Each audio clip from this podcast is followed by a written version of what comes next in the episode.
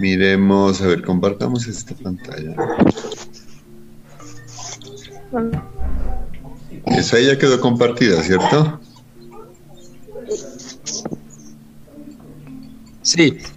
Listo, bien. Creo que están ahí todos. Uy, no. Bueno, en el caso de la, de la propuesta de acá del curso, cuando se trató de trabajar este, esta relación entre estos tres conceptos, voy a volver ahí a, trabajar así.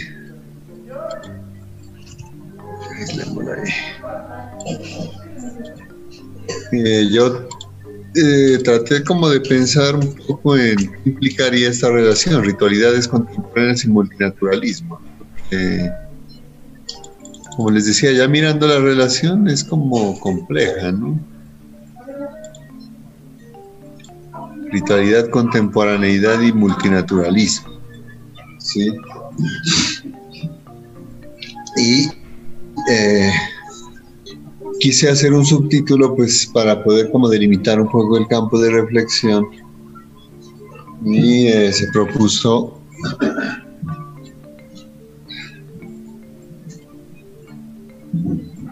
la cuestión de, la, de las artes cosmopolíticas y las estéticas de la comparecencia. O sea, aquí tenemos unos, unos una, una, relación también eh, compleja ¿no? entre estos conceptos. Eh, bueno, artes cosmopolíticas por el contexto que nos eh, permite reunirnos, pues, que es la maestría y las, las particularidades del trabajo relacionado con artes, eh, digamos en términos de concepciones y prácticas. Y la cuestión de las estéticas, en cuanto a también la, cuestión artística, eh, la idea de que la estética es como la teoría que, que tiene que ver con, con, las artes y un concepto que es el de comparecencia, comparecer, ¿cierto? Entonces, la relación que se propuso en este subtítulo pretendía delimitar un poco toda la posibilidad de relaciones que nos permite este campo. Las ritualidades que como ya miraron, eh, pues van, ¿no? Desde prácticas que en relación, en relación con la historia de la cultura se, se sitúan en, en tiempos, digamos, antiguos, porque la idea de rito es como que remite casi que automáticamente a, sí, a un claro. tiempo anterior. ¿no? Pero en la computadora pongamos, ¿listo? La contemporaneidad que tendría que ver con ese tiempo distinto del rito por lo que actualiza, ¿cierto? Y el multinaturalismo, que es como el concepto, digamos, eh, que más que complementar aquí esta relación la, la vuelve a abrir, ¿cierto? Y que como ustedes miraban eh, en relación con lo que propone este Viveiros, ¿sí?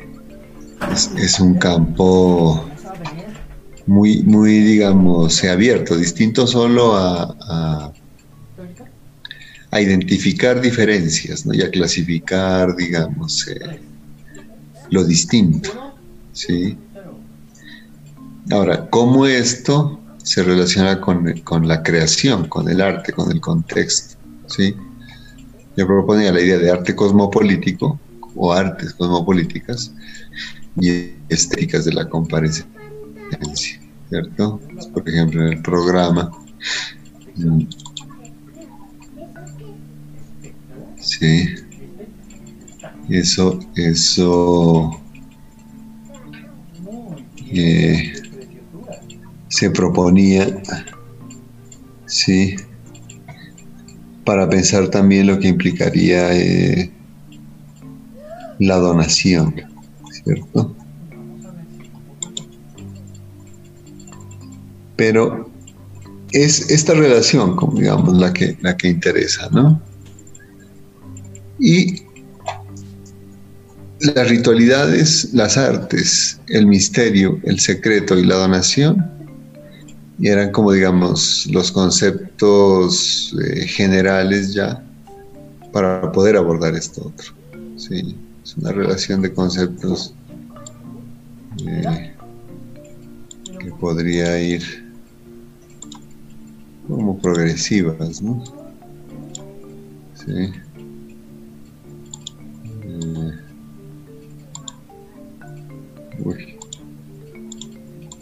si las pensamos como en, en, en relación y en esquema, ¿no?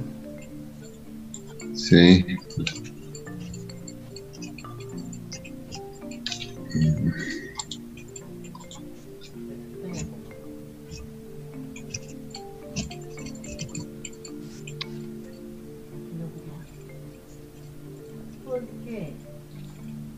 Y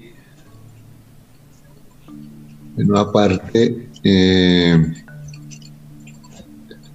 aparte de la relación conceptual, que digamos se puede ver acá, aquí, Vitalidades contemporáneas, multinaturalismo, artes políticas y estéticas de la comparecencia. Otra vez las ritualidades, las artes, el misterio, el secreto, la donación, ¿sí? Eh, estaban todos estos otros eh, momentos que se han ido comentando de recuerdo, eh, que han hecho parte de experiencias en participación, por participación en, en ritos, en contextos rituales relacionados pues sobre todo en el, con, el con la toma de ayahuasca, con la, con la toma de peyote, con el San Pedro y también con el INIPI, pero también con otras prácticas, por ejemplo en el caso del tarot con prácticas oraculares, ¿sí? Mm, y ya digamos también eh, lo que implicaría eh, lo que se habló a nivel general como proceso ritual, proceso ritual, ¿cierto? Que en el caso de una práctica que yo pudiera relacionar con, con las artes, el caso particular eh, mío, tendría que ver con lo que yo busco en la escritura, por ejemplo. ¿sí? Y la escritura en un sentido también amplio no solo alfabética y de concepto y, todo esto, sino como creación también, ¿cierto? Bien, esa, es como la, la, relación, ¿no? Como yo la, la miro, ¿sí? Y eh, las preguntas que había propuesto a partir de esa relación. Eran estas, por ejemplo, eran estas. ¿Qué se concibe como rito? ¿Qué implica? ¿Con qué tendría que ver? Habíamos dicho, bueno, la cuestión del tiempo, que implicaba toda una serie de procesos, ¿cierto? De técnicas, pero también de conceptos. ¿Con qué tendría que ver? Digamos, con remembranza, con el presente, con lo cotidiano, y cómo lo entendemos cada uno. ¿Cuáles serían las formas de lo ritual en la contemporaneidad? Habría que ver de acuerdo a la experiencia de cada uno y también lo que busque en relación con su práctica y su trabajo, por ejemplo. Y esta pregunta, ¿no? si las artes tienen que ver con los ritos, el tiempo de las artes es el tiempo de los ritos, pensando también en acontecimientos y, no solo en términos de, técnicas específicas como tal, ¿no? Bien, no sé, la idea era también eh, que ustedes comenten. Yo estoy haciendo este comentario como si fuera una especie de, de resumen, ¿sí? muy general de lo que se trató de proponer. Pero ahora sí me interesa saber eh, cómo ustedes lo están, están mirando esta relación, esta relación de base ¿sí? que es la del nombre del curso.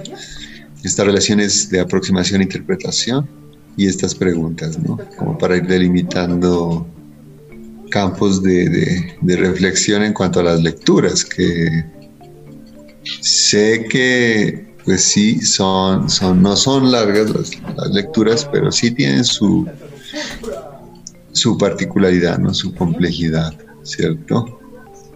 Em, bien, entonces los escucho, por favor. Eh, comenten eh, cómo, cómo miran ¿no? la, la relación en cuanto a sus propias prácticas, en cuanto a lo que son los trabajos, o otro tipo de, cuestionamientos que quieran hacer, otro tipo de, reflexión.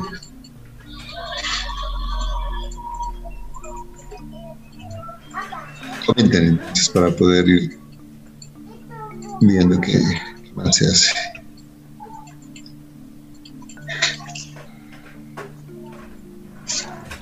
Buenas tardes, maestro.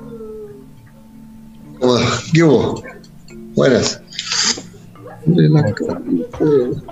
Bueno. Eh, vamos, como para contar desde mi proceso, ya como de investigación desde el pregrado, yo había tenido un acercamiento a, al multinaturalismo, digamos, al, a los planteamientos de viveros, viveiros, con el libro La mirada del jaguar. Y bueno, y en la mirada del jaguar ya plantearon como, como lo que se es, mucho más grande, ¿no? En, este, metafísicas caníbales. Pero ya tenía como una idea de lo que era el perspectivismo y, y digamos, desde ese tiempo quería como involucrarlo en lo que era la investigación, pero me interesaba en la creación porque hemos planteaba lo que se hablaba ayer de que eh, se tiene que ver desde la perspectiva de cada ser, como de colocarse en los zapatos, pero era más, ¿no? Yo recuerdo mucho como un ejemplo que coloca en la mirada del jaguar de cómo se debe entender el perspectivismo y el multinaturalismo.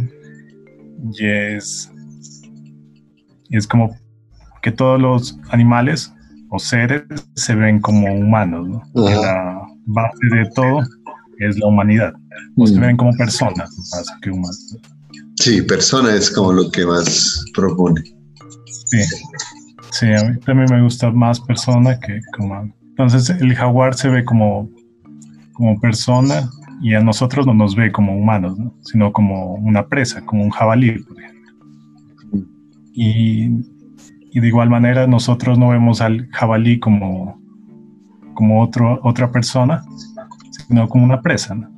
Y los jabalíes nos ven a nosotros no como humanos, sino ahí coloca como unos espíritus caníbales. Y, y así hay, eh, digamos, relaciones que, que, me pareció muy interesante, ¿no? Como que cada objeto del, del mundo de cada ser hace parte de su cultura. Por eso no existe la separación de naturaleza y cultura, porque cada ser eh, en su universo y todos los elementos que se relacionan es cultura. Entonces, por ejemplo, el jaguar al tomar la sangre de, de una presa que, que, ha cazado, digamos, al lamberla, para él no es sangre, sino es cerveza. Y asimismo para nosotros, pues, la, la cerveza como tal. Entonces, digamos, a partir de eso, eh, me preguntaba eso qué implicaba para las artes, ¿no? para la creación en sí. Si se tomaba como ese, ese planteamiento. Entonces, eh, como que cabía la posibilidad de que los animales eh, o los, todos los seres crean también, ¿no? En su universo eh, tienen al, al, arte, ¿no? Como un, como un elemento de su cultura. Y eso abre pues, más posibilidades, ¿no? Más habría. Y, y, eso lo tomé como para el planteamiento de la tesis, de que eh, el arte o la creación hace parte de todos los mundos animales y que cada animal es, eh, tiene la capacidad de crear y la, las capacidades estéticas. Y, ahora pues, eh, digamos, para el proyecto que llevo, quería como ampliar eh, esa categoría, ¿no? o esa, ese concepto, que también lo, lo dice Viveros, ¿no? Por ejemplo, para las comunidades amerindias no solo son los animales los que se ven así, sino que también son los espíritus, los fenómenos meteorológicos eh, que se ven como personas. Entonces también me preguntaba, eh, por ejemplo, un rayo, ¿no? que es como el ejemplo que hablaba hace tiempo. Pero cualquier fenómeno meteorológico, ¿no? un temblor, un volcán, una montaña, un árbol, se ve como persona y tiene la capacidad de crear porque eh, los elementos con que se relaciona son parte de su cultura. Entonces pensaba ayer, si así como el jaguar a uno no lo ve como persona, por ejemplo un rayo que le caiga a uno no es porque lo ve como humano, sino lo ve como árbol. Y, y eso, digamos, como que crea mucha como problema para uno identificarse, como cuál es la identidad de uno. Y, y eso. Y digamos, una pregunta que quería hacer era, por ejemplo, ayer decía que este pensamiento, ¿no? El multinaturalismo es la antípoda del objetivismo occidental, ¿no? Algo así. Entonces, me he preguntado si es imposible cómo reconciliar los dos pensamientos, porque por mi parte, digamos, eh, iba a decir creo mucho, pero no es como de creencia, sino que me baso mucho, ¿no? En la, por ejemplo, en la investigación. Digamos, de todos esos campos. Y, y, por otro lado está esto, ¿no? Que es como la eh, lo amerindio, ¿no? Otra forma de concebir el mundo. Y según eso es irreconciliable, ¿no? Pero no sé, es como la pregunta si se puede como que las dos formas de pensamiento lleven a una investigación sólida también. Bueno, esa era. O sea, la pregunta es como a nivel eh, teórico y metodológico, digamos, ¿no? Sí. Pues, verás, es un complique, digamos, ¿no? Hoy le comentaba esto a un profe que cuando que tuvimos una reunión eh, sobre aspectos metodológicos. Eh, le, recomendaba al John que tenga en cuenta este profesor, es un profesor argentino, se llama Javier Bassi, trabaja mucho la cuestión metodológica y la cuestión así como de, de, lo epistémico y él propone que en el caso de la investigación es importante el aspecto, digamos, teórico ¿no? del problema. Por ejemplo, cuando se construye el problema de investigación, él dice, bueno, ¿cuál es el problema teórico de fondo? no para, para hacer solo esta idea, no, no por diferenciar, así como, como no es distinta la idea de naturaleza y cultura, ya no es distinta la idea de teoría y, práctica, ¿cierto? Pero hay, hay, hay una dimensión ahí, eh, digamos, que, que tendría que ver con esto que, eh, digamos, vos dices que, que es lo irreconciliable. Cuando Viveiros dice que el multinaturalismo, el perspectivismo se situarían en las antípodas de lo que es el objetivismo de la epistemología que se caracteriza como occidental, eh, esta idea de lo irreconciliable tendría que ver con, lo que yo le preguntaba hoy día a este profe, ¿no? Eh, él decía, estas prácticas de conocimiento, por ejemplo, como las de colonialidad o descolonialidad, eh, pueden ser, se, pueden como volver eh, perspectivas minoritarias de investigación. Entonces el man decía, no, no son minoritarias, porque son es, las propuestas para concebir una ciencia distinta, ¿cierto? al, proponer que no son minoritarias, la capacidad de relación con las otras no es que se anule, sino que se propone en términos de estructura. ¿Cierto? Entonces puede haber diálogo, como lo que hace Viveiros, ¿no? Un diálogo con Deleuze eh, para relacionarse con eh, la cuestión chamánica, pero lo que destacan es que digamos, no, no es que primero haya sido Deleuze y luego, la, luego el perspectivismo. El perspectivismo, digamos, estaba antes.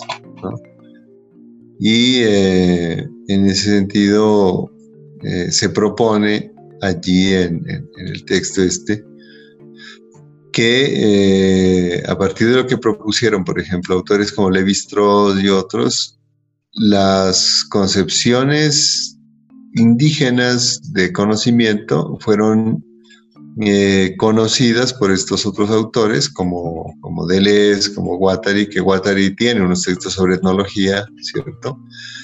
Ahora, lo que subrayaba también ayer, eh, ayer creo que ayer Alex, cuando recordaba que Deleuze, Guattari, ahí en el Mil Mesetas, dicen sobre las líneas de brujería, ¿no? los ejemplos que tiene con Castaneda en el libro de Mil Mesetas de Les Guattari, indican que ellos tuvieron una apertura hacia algunos conceptos que surgen no solo de Sudamérica y de prácticas de pensamiento indígenas, eh, sino también, por ejemplo, del África, como pasó con las artes, ¿no? con el arte africano eh, en, un, determinado momento, ¿no? o el arte que se suponía eh, no, no europeo, pues, de, una estética distinta, ¿cierto? Entonces, eh, hay, hay posibilidad de relación, ¿cierto? por, eso se puede hablar de una epistemología, si se trata de pensar en eso, eh, relacional, ¿sí?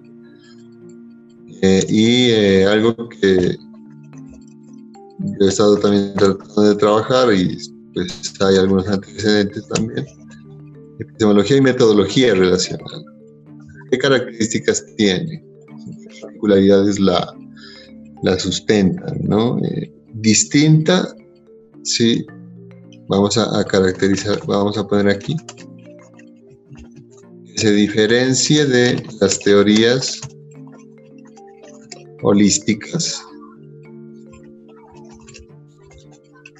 Eh, al menos en una, en una perspectiva interpretativa, a veces homogeneizan todo, ¿no? Que tienden a homogeneizar eh, las diferencias. Es lo que critica Viveiros en relación con el multiculturalismo. Eso él dice, si, si Occidente tiene el multiculturalismo como política pública, algo así es que dice, El chamo tendría naturalismo como política cósmica, dice, ¿no? esas son frases que suenan hasta, pues, si, en algunos contextos serían totalmente extravagantes, ¿no? Este tipo de frases. Ah, el multiculturalismo occidental, ¿qué viene siendo? ¿no? Pues política pública, digamos, ¿no? sistema de control y autorreferenciación, etcétera. Eh, todo lo que describe Chulhan en el texto de la desaparición de los rituales. Y el multinaturalismo, que viene siendo eh, política cósmica o artes y cosmopolítica, ¿no? Vendría a ser. Eh, entonces, si miras que ahí hay una, una, contraposición entre sistemas de representación que es muy fuerte, ¿no? ¿Sí? Entonces, al decir, eh, a partir de esto, digamos, que vas comentando, ¿qué implica la, epistemología relacional? ¿Qué viene siendo esto? ¿Sí? Eh, sería diferente del consenso porque el consenso es eh, racionalismo, que era lo que criticábamos ayer con los fundamentos metafísicos y todo esto. El, racionalismo no tiene un fundamento metafísico en relación con la conservación de esencias, pues lo iguala todo, ¿cierto? Por eso era el problema con el concepto de potencia, por lo menos desde la perspectiva aristotélica, ¿no?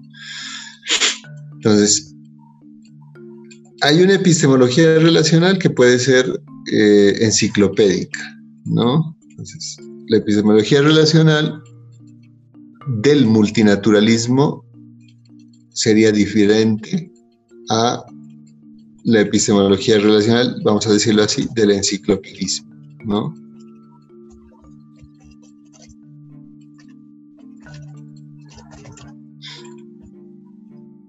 Diferente del consenso, el consenso racionalista, el racionalismo, regula, ¿no? Eh, vamos a ponerlo así. El pensar, la creación, ¿sí? A partir de una economía de la razón suficiente, ¿sí? Ustedes recuerdan ayer que mirábamos este fragmento de, de geofilosofía, ¿sí? decía, bueno, es que ya no es el principio de razón suficiente, ¿no? Ni solo hay que decir que es insuficiente, lo que pasa es que es una razón contingente, es una razón de acontecimiento. Entonces, esta epistemología relacional del multinaturalismo es diferente del consenso teórico enciclopédico, llamémoslo así, ¿sí? Porque eh, no hay una regulación del pensar ni la creatividad a partir de una economía de la razón suficiente. Eh, teniendo en cuenta, digamos, que si se trata de volver esto una estructura, habría una ética, una poética, una política, pensando en, tener que hablar con la gente pues, de las instituciones. Porque si uno ya decide no hablar con las instituciones, no tiene por qué ponerse, digamos, a, hacer discurso, ¿cierto? No toma la decisión y suerte, ¿sí? Corta con eso. Pero bueno, habría una ética, una poética, una política, una estética, ¿sí? Eh, diferentes, ¿no? Mm. Que serían también, eh, vamos a llamarlas así, contingentes, o de acontecimiento. ¿Sí? Acontecimiento, acontecimiento, ¿no? Eh, implicaría devenires epistémicos, vamos a llamarlo así, sería como, vamos a llamarle a esto, pues eh, si hubo la posibilidad de escribir la razón pura, habría la razón nómada, ¿cierto? Vamos a llamarlo así, ¿no?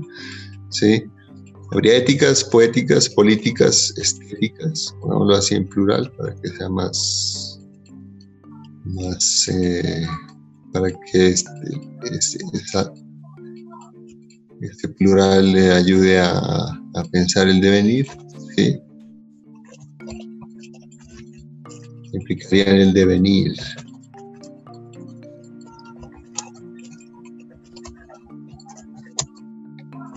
del pensar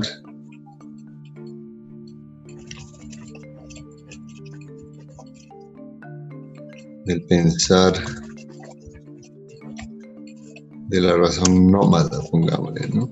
No, no es que estemos racionalizándola, ¿no? Sino como pensando consecuencias, ¿no?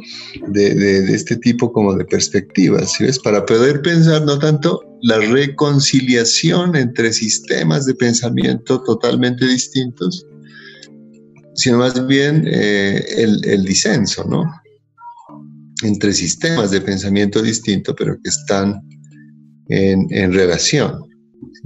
Es una epistemología relacional que tiene que ver con el multinaturalismo, es diferente del consenso, porque en el fondo el consenso es, racionalista, pongámonos todos de acuerdo, como si eso fuera posible, eh, aunque en una economía de regulación de relaciones se establecen acuerdos, o sea, una especie como de normatividad, eh, lo que suelen llamar en, este tipo como de disciplinas un poco, o, o la idea de las disciplinas, ¿no?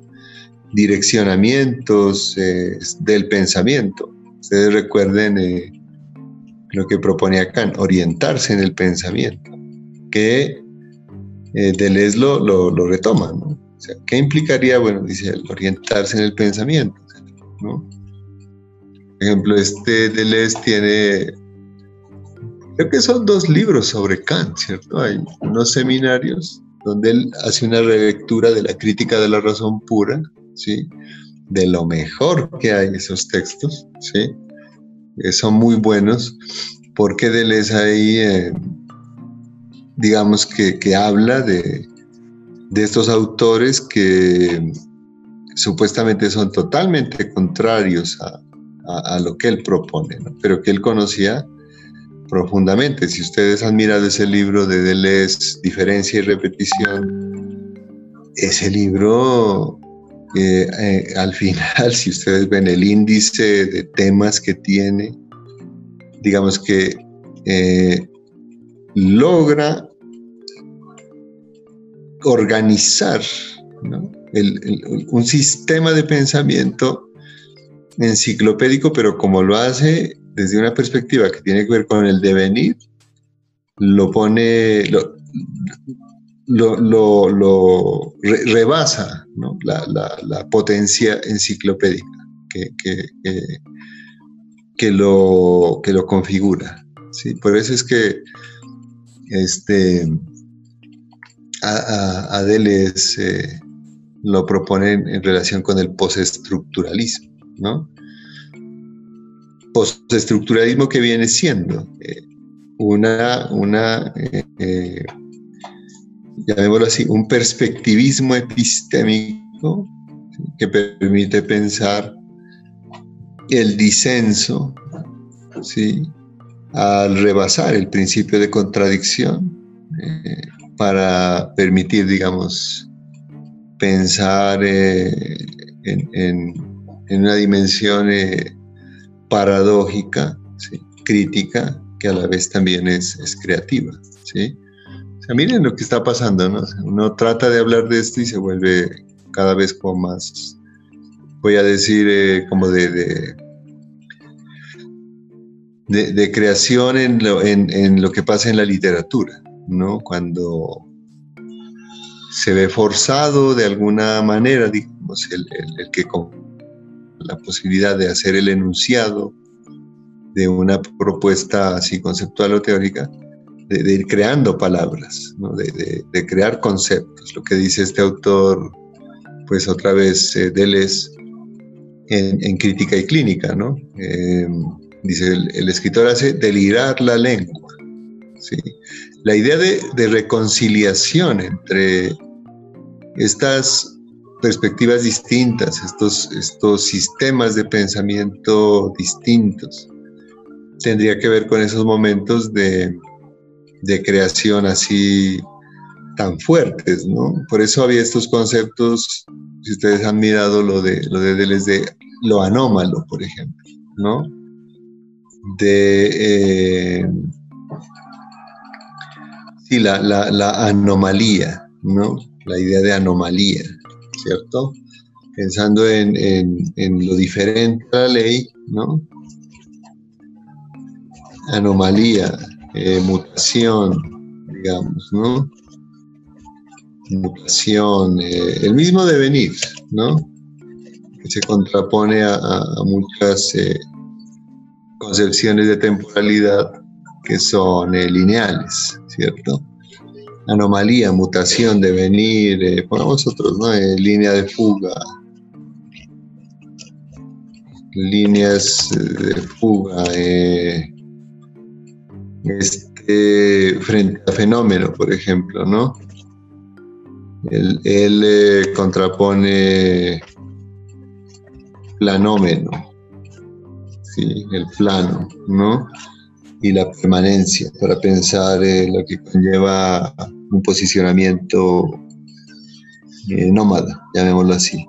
Pero miren que son cuestiones bien de paradoja, paradojas críticas de pensamiento, ¿sí? Como este concepto de persona que trae eh, la noción de persona es anterior al concepto de humanidad, por eso es más interesante pensar en la persona que en el humano, ¿cierto? El humano sería posterior. Ahora, ¿qué es lo que permite esto? Vamos a, poner aquí un, particular, ¿no? Eh, haciendo alusión a lo que propone este señor Boaventura de Sousa Silva, o de Sousa Santos, perdón, eh, ahí en este texto de una epistemología del sur. Eh, no hace referencia a, Deleuze, sí, pero la, propuesta que hace creo que ayuda como a, a, entender por qué es que puede pasar este tipo de cosas que, aparecen ahorita ahí en la pantalla que estoy describiendo que yo las leo y me doy cuenta también que son como extrañas, no, no sé cómo ustedes las miren. Pero este de Sousa dice, por ejemplo, que eh, en el caso de las ciencias sociales, digamos, de las ciencias humanas, un, un crítico de la, de la epistemología, como, como Thomas Kuhn, que, que él está muy apegado al método científico, así como tal, dice, nos, nos clasifica diciendo que las ciencias sociales, ciencias humanas, las artes, pues todo eso entra ahí, ¿no? Eh, se caracterizan las ciencias, voy a ponerle así, humanas, las artes, eh, las sociales, etcétera, las sociales, ahí. Se caracterizan por ser eso es lo que les sugiero tener en cuenta cuando lean este tipo de, documentos que tienen que ver con estas propuestas así que, que son inquietantes, ¿no? Las ciencias humanas, las artes, las sociales son preparadigmáticas. Esta, esta, esta clasificación, que no es que sea totalmente válida, lo que sirve es para pensar cómo abrir estructuras. ¿sí? Un carácter, antes que tomarlo a mal, hay que ver, hay que sacarle ventaja, ¿no? Esto de que son paradigmáticas. El hecho de que sean pre-paradigmáticas nos da mucho margen de, de, libertad, digamos, el, concepto de multinaturalismo es preparadigmático, por eso no tiene, digamos, una finalidad específica que cumplir. O sea, si, si, pretendes un devenir jaguar, nunca vas a terminar, digamos así. Puede ser, puede ser intensivo, intensivo, eh, distinto, vamos a llamarlo así, cada vez, cada vez, ¿sí? porque es pre, eh, preparadigmático. Si pensamos en la imagen del jaguar, pensando en la mirada del jaguar, la, mirada del jaguar no sería preparadigmática. No es para identificar un paradigma. Si, se tratara de, de, un propósito particular, ¿no? Sí. Entonces la idea de reconciliación o, combate entre sistemas de pensamiento eh, en una perspectiva que no es preparadigmática, eh, digamos que no interesa, ¿no? Porque ves las diferencias, se mueve entre las diferencias, ¿sí? Eh, si se quiere, está en una continua relación en diferencia, ¿cierto? Por eso este, este habla de otra, en vez de economía, digamos, en vez de economía, implica una regulación racional de deseo. Se habla, por ejemplo, de alianzas contra natura. Alianzas contra natura uno podría decir que es un concepto que se contrapone al marco jurídico de una economía de relaciones eh, sustentada, digamos, en el beneficio, digámoslo así, eh, de la usura, ¿no? Una alianza contra natura, si se quiere, vendría a ser un, un acuerdo desigual, ¿no? Un acuerdo un acuerdo más bien, más que desigual, un acuerdo independiente de la deuda. ¿sí? Una alianza contra natura. Pero este tipo de, de, concepciones, miren, anomalía, mutación, devenir, estas concepciones, en términos de, estructura, si se trata de pensar el problema así epistémico, tienen que ver con esto, con que estas ciencias, esta noción de ciencias es preparadigmática, ¿no? Por eso no les digo, cuando yo le pregunté hoy a este profe, y estas perspectivas, por ejemplo, como Deleuze, Guattari tal cosa, así, ¿no? Nombrando a esta gente, dijo, no, es que no, no serían minoritarias, sería otra concepción de ciencia. ¿Sí ves? Ya la idea de tal vez el, concepto que habría que, yo, lo, yo le cambiaría reconciliación por relación más bien, ¿no? Porque la reconciliación, eh, bueno, tiene un montón ahí de cargas, ¿no? Y en términos políticos, creo que le, le, resta un poco la, la virulencia a la perspectiva, ¿no? La metodología relacional del multinaturalismo también podría tener estas particularidades, ¿no?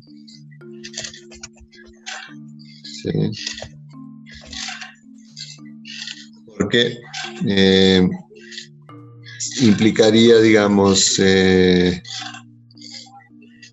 un método por disenso.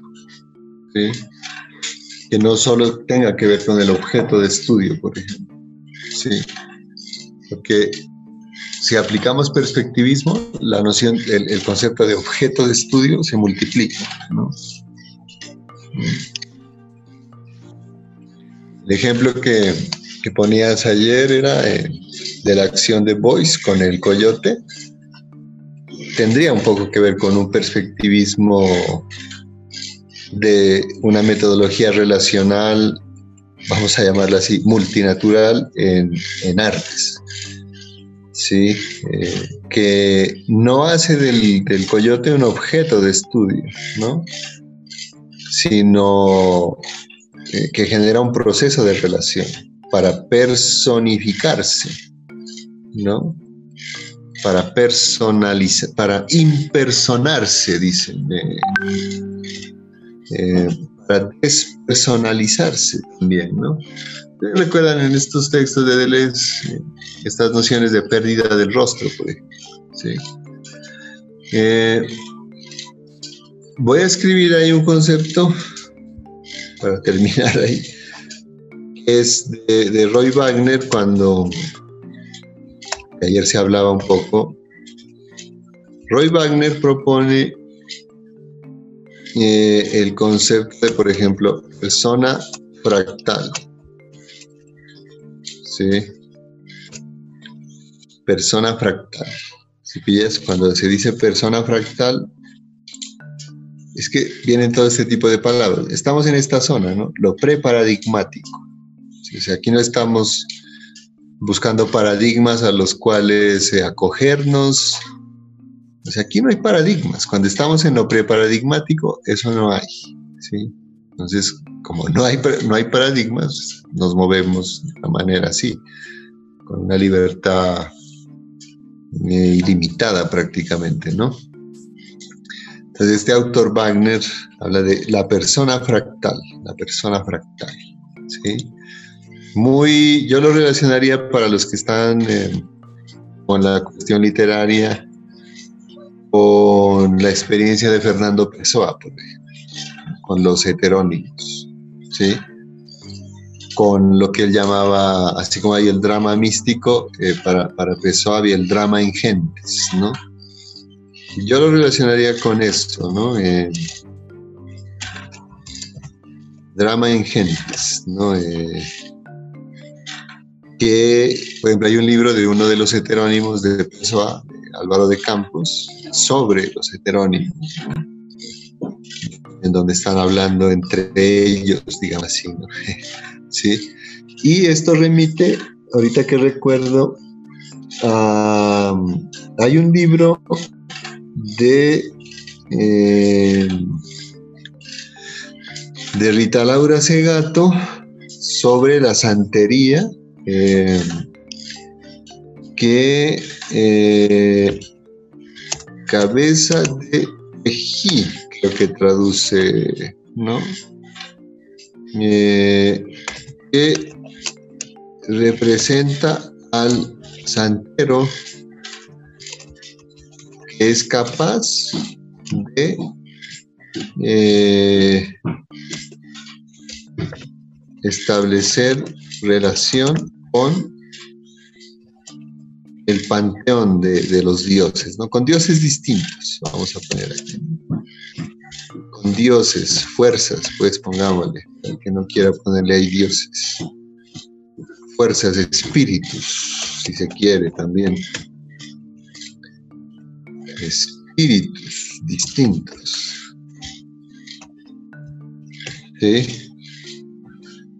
La canción de la voz, eh, Aguanile, Aguanile, Aguanile, ¿sí? Aguanile Maimai, ¿no? Eh, tiene, tiene que ver como con este tipo de experiencias. Eh, en, algunas prácticas, digamos, de, de otras tradiciones distintas a la de la, de la santería, esta relación, esta capacidad de, la persona fractal, del drama en gentes, pensando en el referente de Pessoa, del ser eh, capaz de establecer relación con múltiples dioses, fuerzas y espíritus, ¿sí? distintos, diferentes. ¿sí? es, lo que sería también un multinaturalismo, eh, vamos a llamarlo así ya, eh, teológico, ¿cierto? Un, multinaturalismo que, sustenta pues un poco esto de, de la noción de metafísica caníbal, ¿no?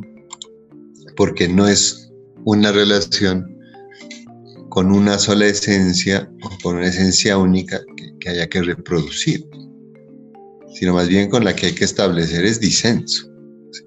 La, relación, si hubiera una esencia, la relación con esa esencia no va a ser fusional, sino de disenso. ¿sí?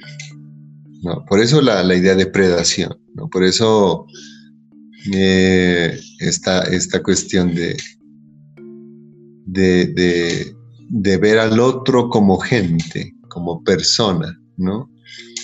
no tanto como, como humano, ¿sí? que a veces se presta mucho como a casi que caricaturizar la, la relación entre alteridades dispares.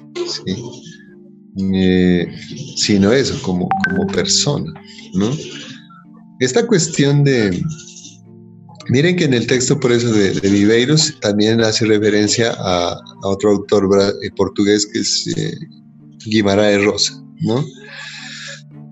Hay un cuentico de Guimaraes Rosa que se llama Mi tío el jaguarete, que tiene que ver con un, hombre jaguar, con un hombre jaguar, ¿cierto?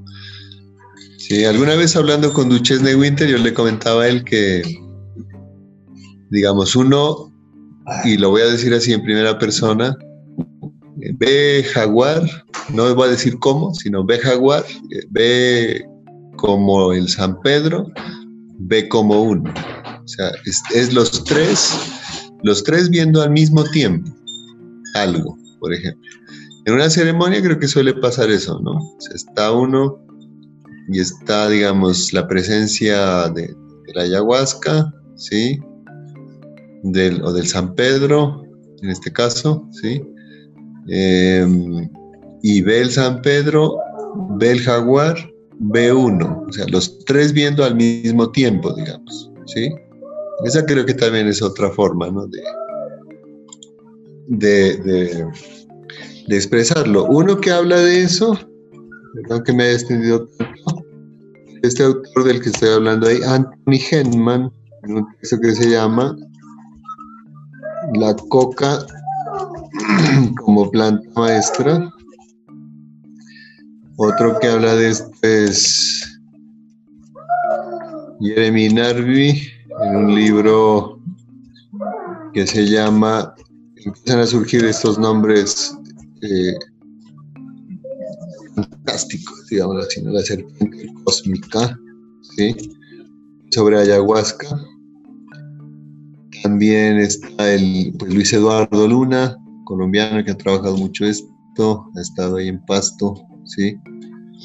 Eh, Rosa Giove o Rosa Jove, peruana, y Rita Laura Segato, la que habla de, la, de, los santos, eh, sí, eh, en, el Brasil, ¿no? Pero, bien, voy a, voy a, dejar allí porque se, puede extender bastante la, la cosa, ¿no? Eh, ya la cuestión con Quetzalcoatl, ¿no? Y,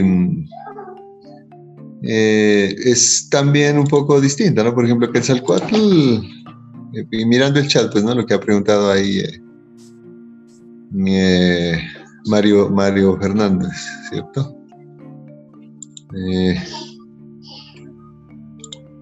no es que sea una especie de, de jaguarcentrismo, digámoslo así, ¿no?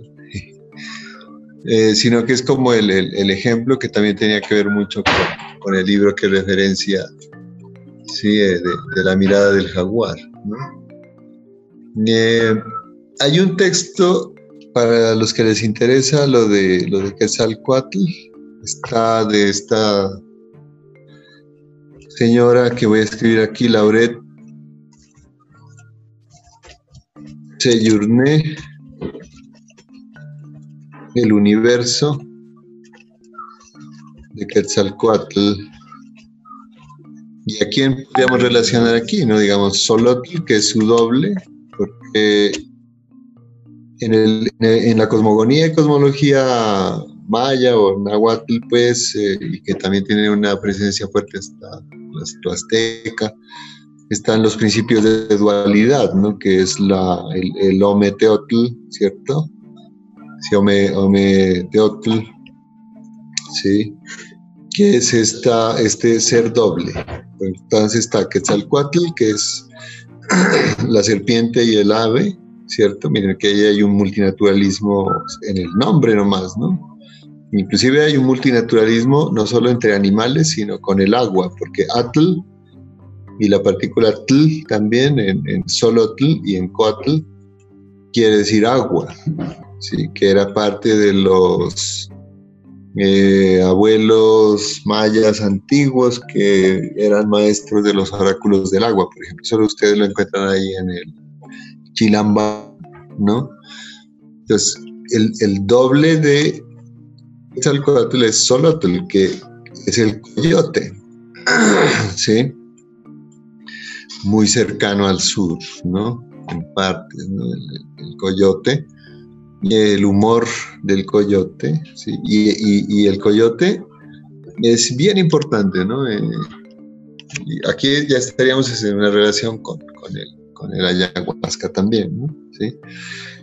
Entonces, eh, otro que habría que ver ahí es el Señor de las Flores, Ochipili, ¿quién es su, su doble? El Cipe Totec por ejemplo, ¿sí? El Tipetotec. Xochipilli sí son el, florecimiento, el señor de las flores, y el Cipetotec es como el señor desollado, ¿no?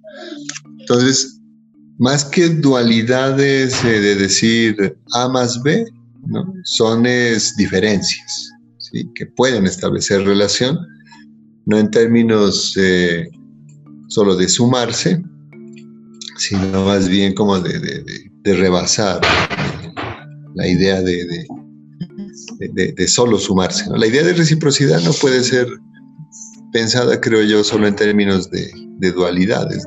Estoy haciendo el comentario de lo de Quetzalcoatl porque miré en el chat que hubo una, referencia a esto, ¿cierto? Em, y miren que el multinaturalismo, ¿cierto? Implica dimensiones distintas también, Puede pensarse así a nivel, a nivel de lo que es la idea de lo, lo, horizontal, eh, en términos de, multinivel, digámoslo así. Es una horizontalidad multinivel. O sea, por eso es una geometría distinta también, ¿no? ¿Sí? La, noción de ancho, eh, alto, profundidad, ahí cambia. ¿sí ven?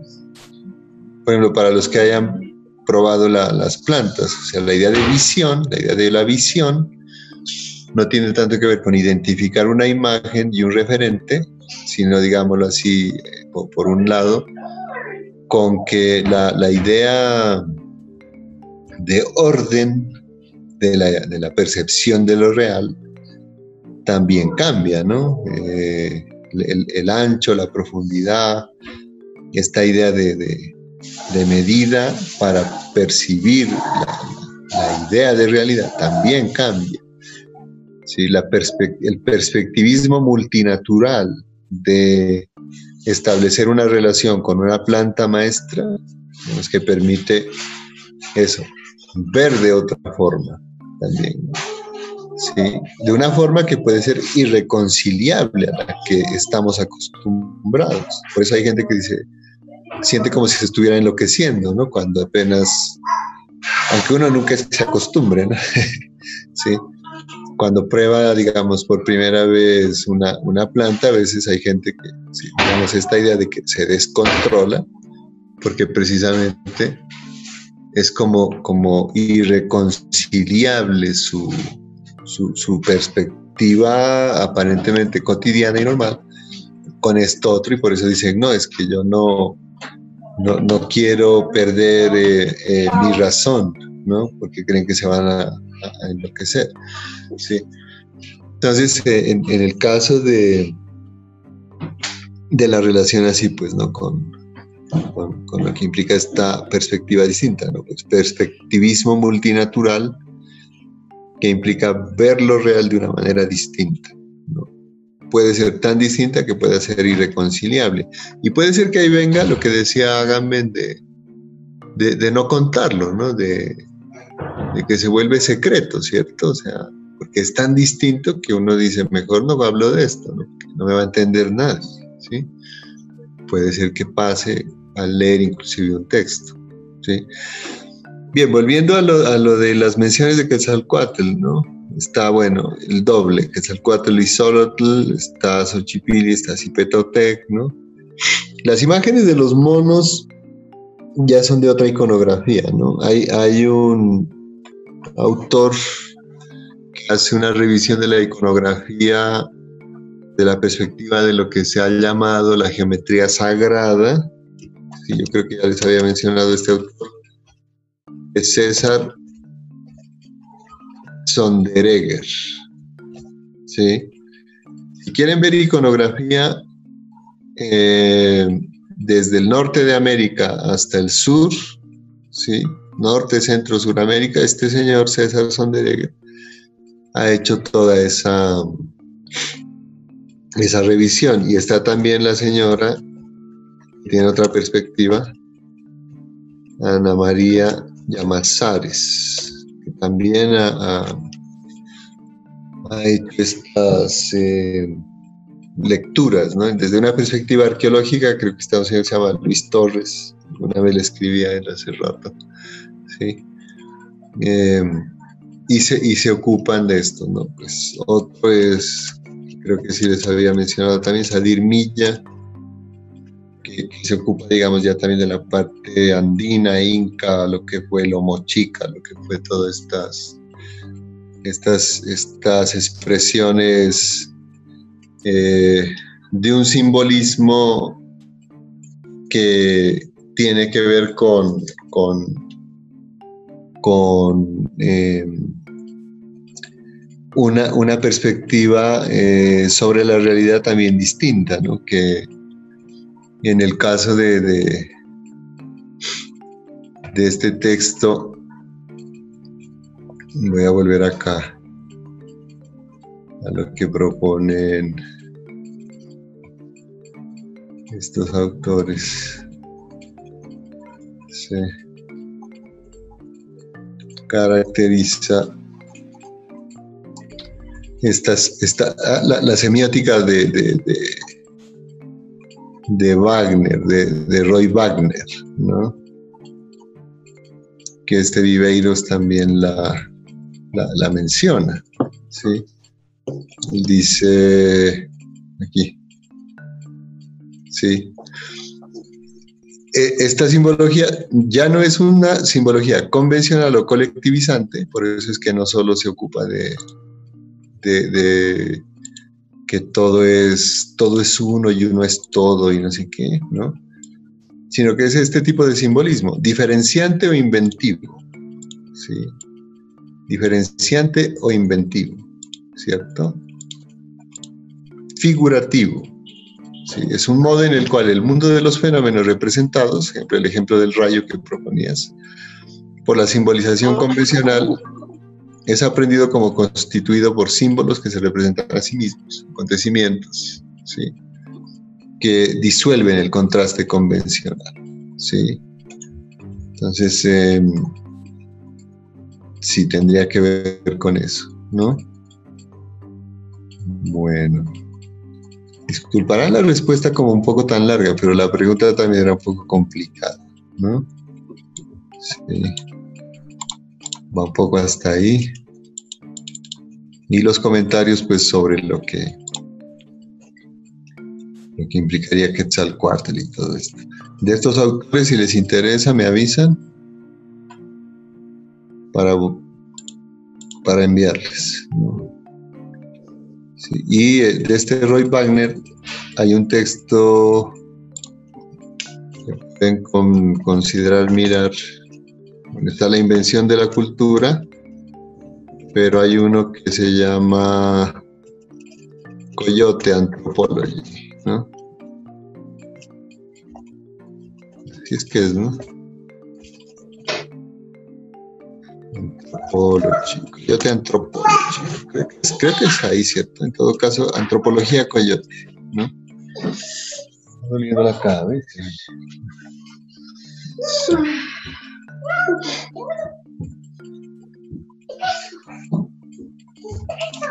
Sí. Bueno, eso, es, esto del multinaturalismo sí tiene como su, su lío, como se pueden dar cuenta, ¿no? Pero bueno. No sé si hasta, hasta ahí haya podido como aportar en algo. Por favor, comenten algo. Eh, ¿Qué más inquieta, qué más quisieran compartir? Gracias, profe. Quedó muy claro. Ojalá. Es, es, un lío. Es un lío. da, como, da como para... Gracias, profesor Mario realmente me ha dado exactamente unas expectativas más claras sobre lo que estoy haciendo y tratando exactamente de eh, empujar un poquito más la perspectiva de lo que quiero realizar en mi proceso de investigación. Sí me gustaría que me mande sobre la serpiente emplumada alguna, algunos otros tipos de información que es fundamental para mí tras eh, el proceso que vengo aplicando dentro del proceso del muralismo artístico profesional. Muy amable, profe. Listo, yo te envío eso, te envío.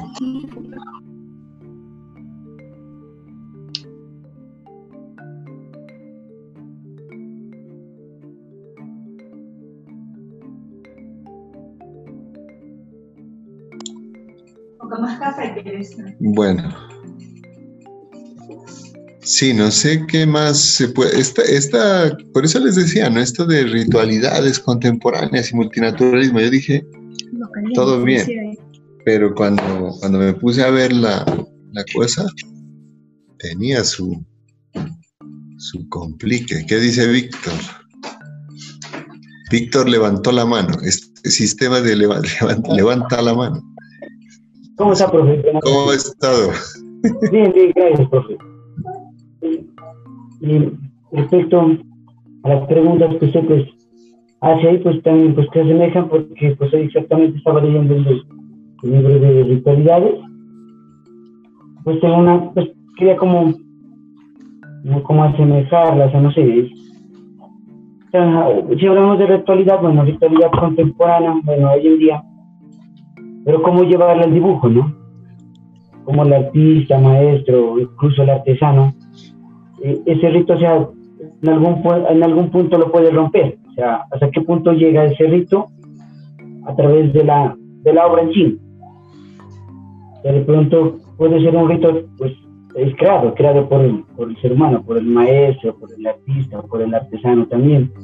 ¿Hasta qué punto puede desaparecer ese rito? ¿Y hasta qué punto pues, puede ser contemporáneo? Porque puede ser los ritos de los maestros ya de mucho tiempo atrás. Pues es un poquito como que pues más me inquieta. Pues ahora la actualidad, o sea, el dibujo, ¿cómo, cómo puede entrar ahí el rito? Eso era, profe, gracias. Ya, no, pues, o sea, es que la, la, relación entre ritos y artes es como muy cercana, ¿cierto? Yo creo que la mayoría lo siente, ¿no?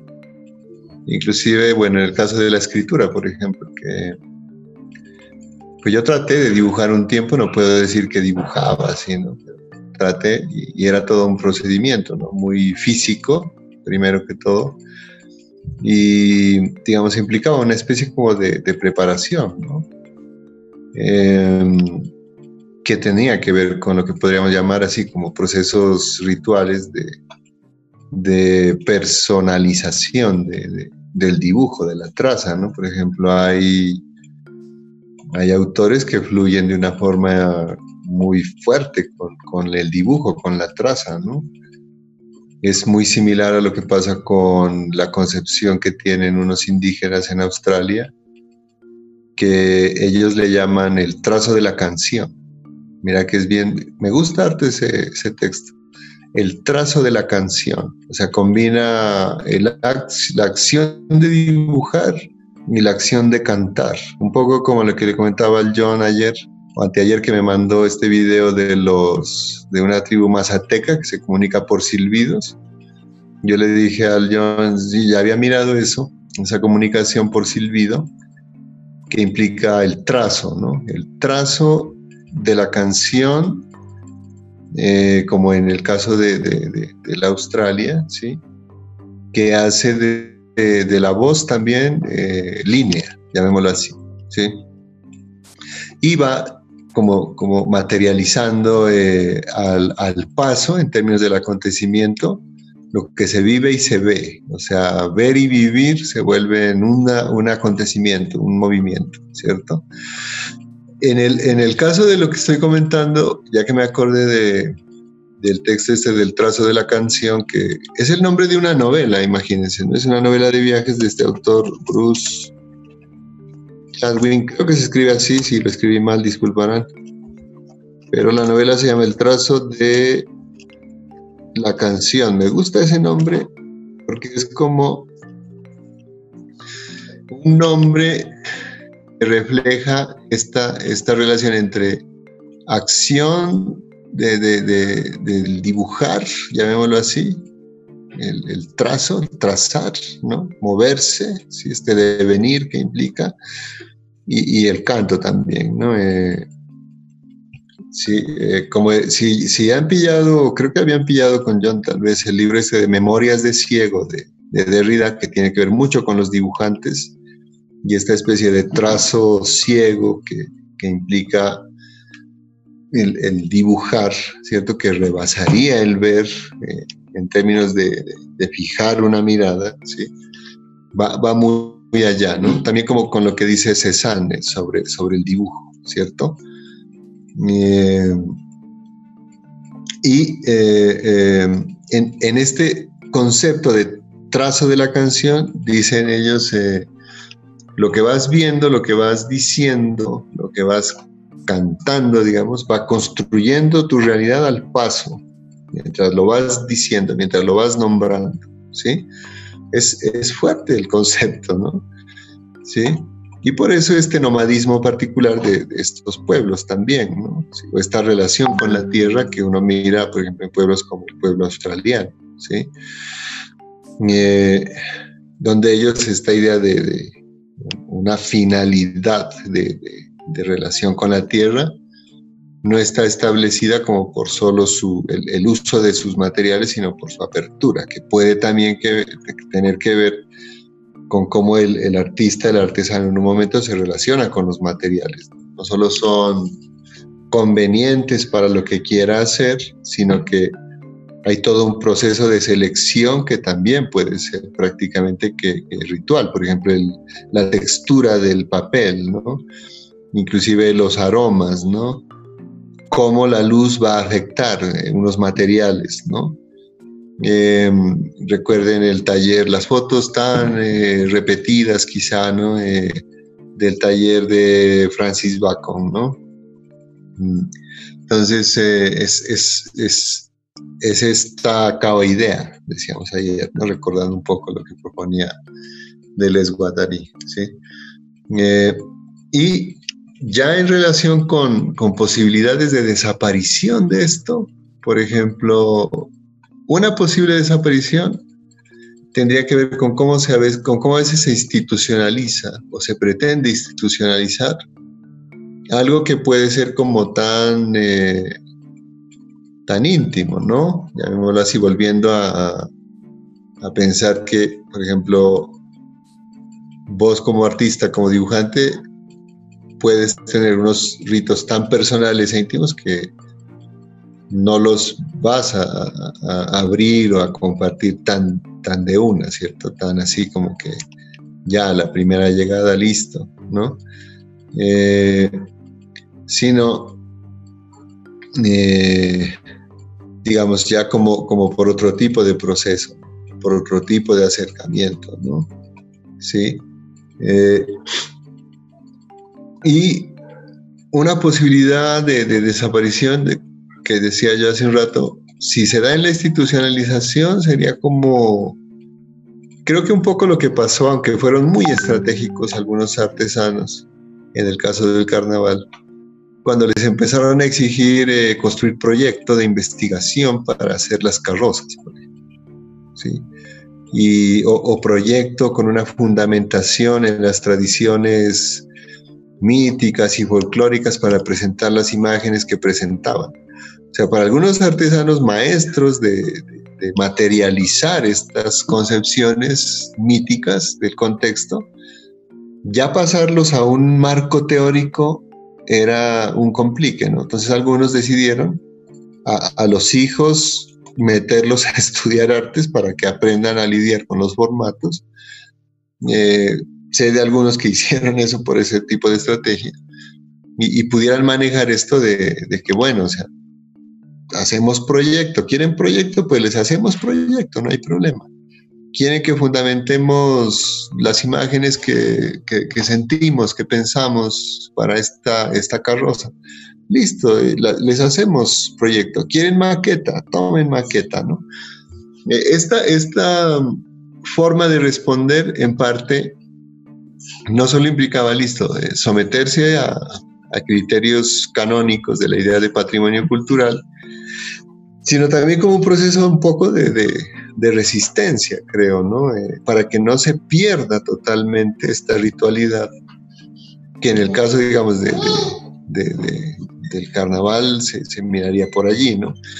En el caso de, los artistas, digamos, que no hacen eh, eh, carrozas o ese tipo de obras, creo que hace parte un poco de, acciones estratégicas que a veces se proyectan o se realizan para poder mantener una autonomía mínima, ¿no? Eh, por ejemplo, cuando un artista eh, pone una marquetería, digamos, no es que esté renunciando a la obra, es estrategia. bueno, listo, hacemos bodegones, como no es fácil además. hacemos bodegón, hacemos eh, los, la idea como esto de, arte más decorativo, por estrategia para mantener una autonomía y, hacer obra, porque eh, vivir de, la obra ya como tal en un contexto en donde no hay una industria cultural fuerte que puede pasar, como en el caso de, Nariño, ¿no?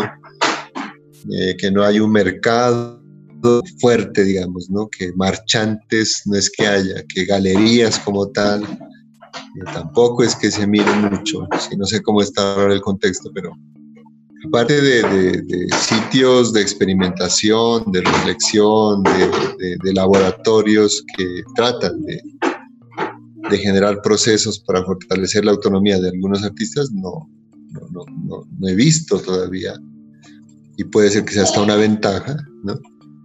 Estas, estas cuestiones así como de marchantes y, y galerías eh, que patrocinen estancias y todo esto, ¿no?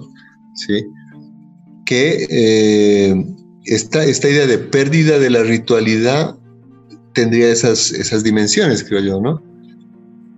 Que puede llegar a, meterse en la intimidad, digamos, de, de, la autonomía del artista, ¿sí?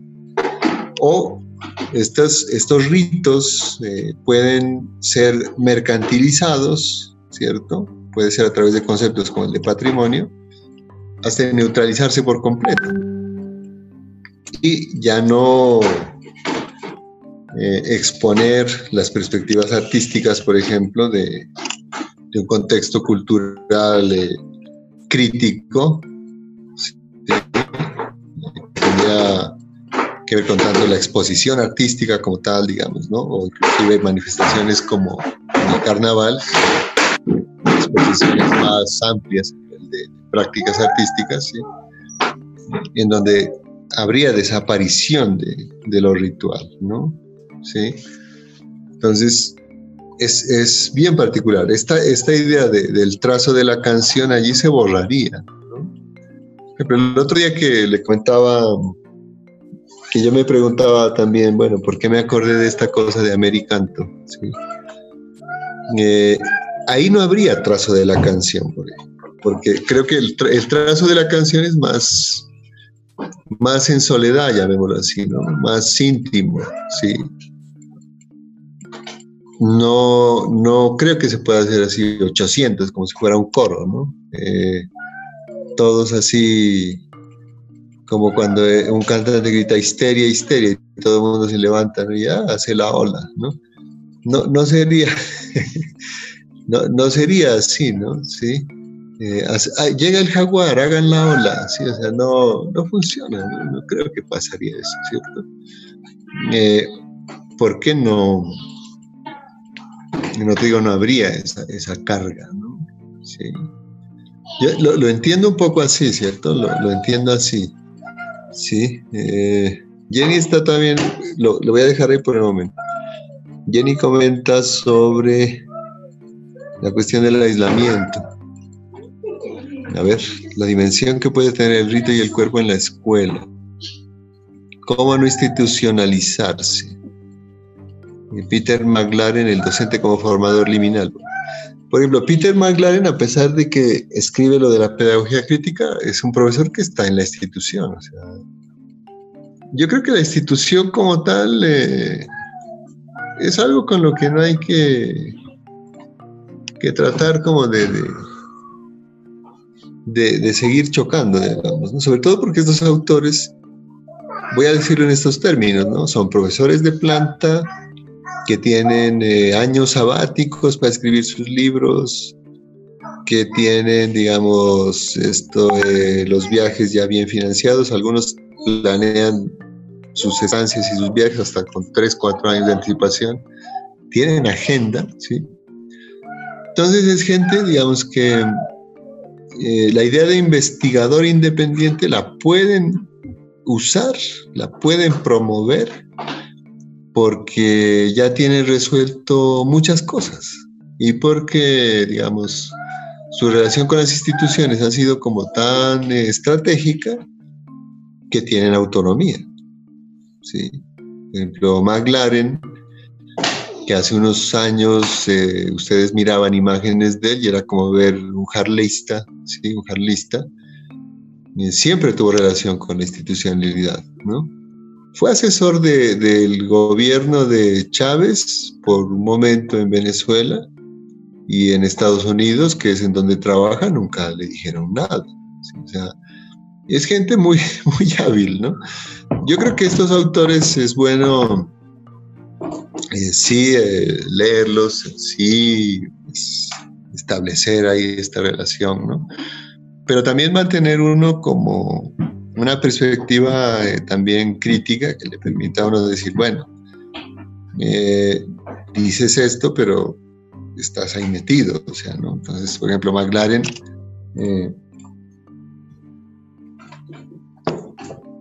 sin dudar del compromiso que pueda tener, pues sí que lo, ha mostrado, pero como digo, no es alguien que está en la cuestión institucional, ¿no? o sea, ellos están en ese contexto, ¿no? Por ejemplo, el mismo Viveiros escribe como escribe eh, en la institucionalidad misma, ¿no? ¿Sí?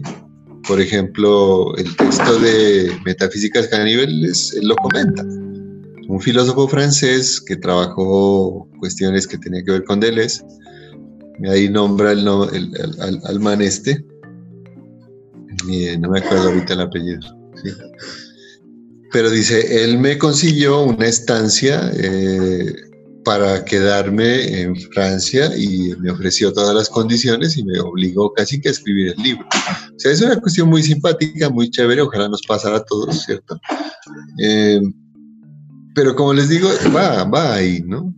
Hoy que, que les comentaba, tuvimos esta charla con el profe Javier Bassi, él decía, hacía una pregunta también que, me parecía interesante, decía, eh, ¿por qué también la, la, obsesión con diferenciarse tanto, pero a la vez de cumplir con todo lo que nos piden?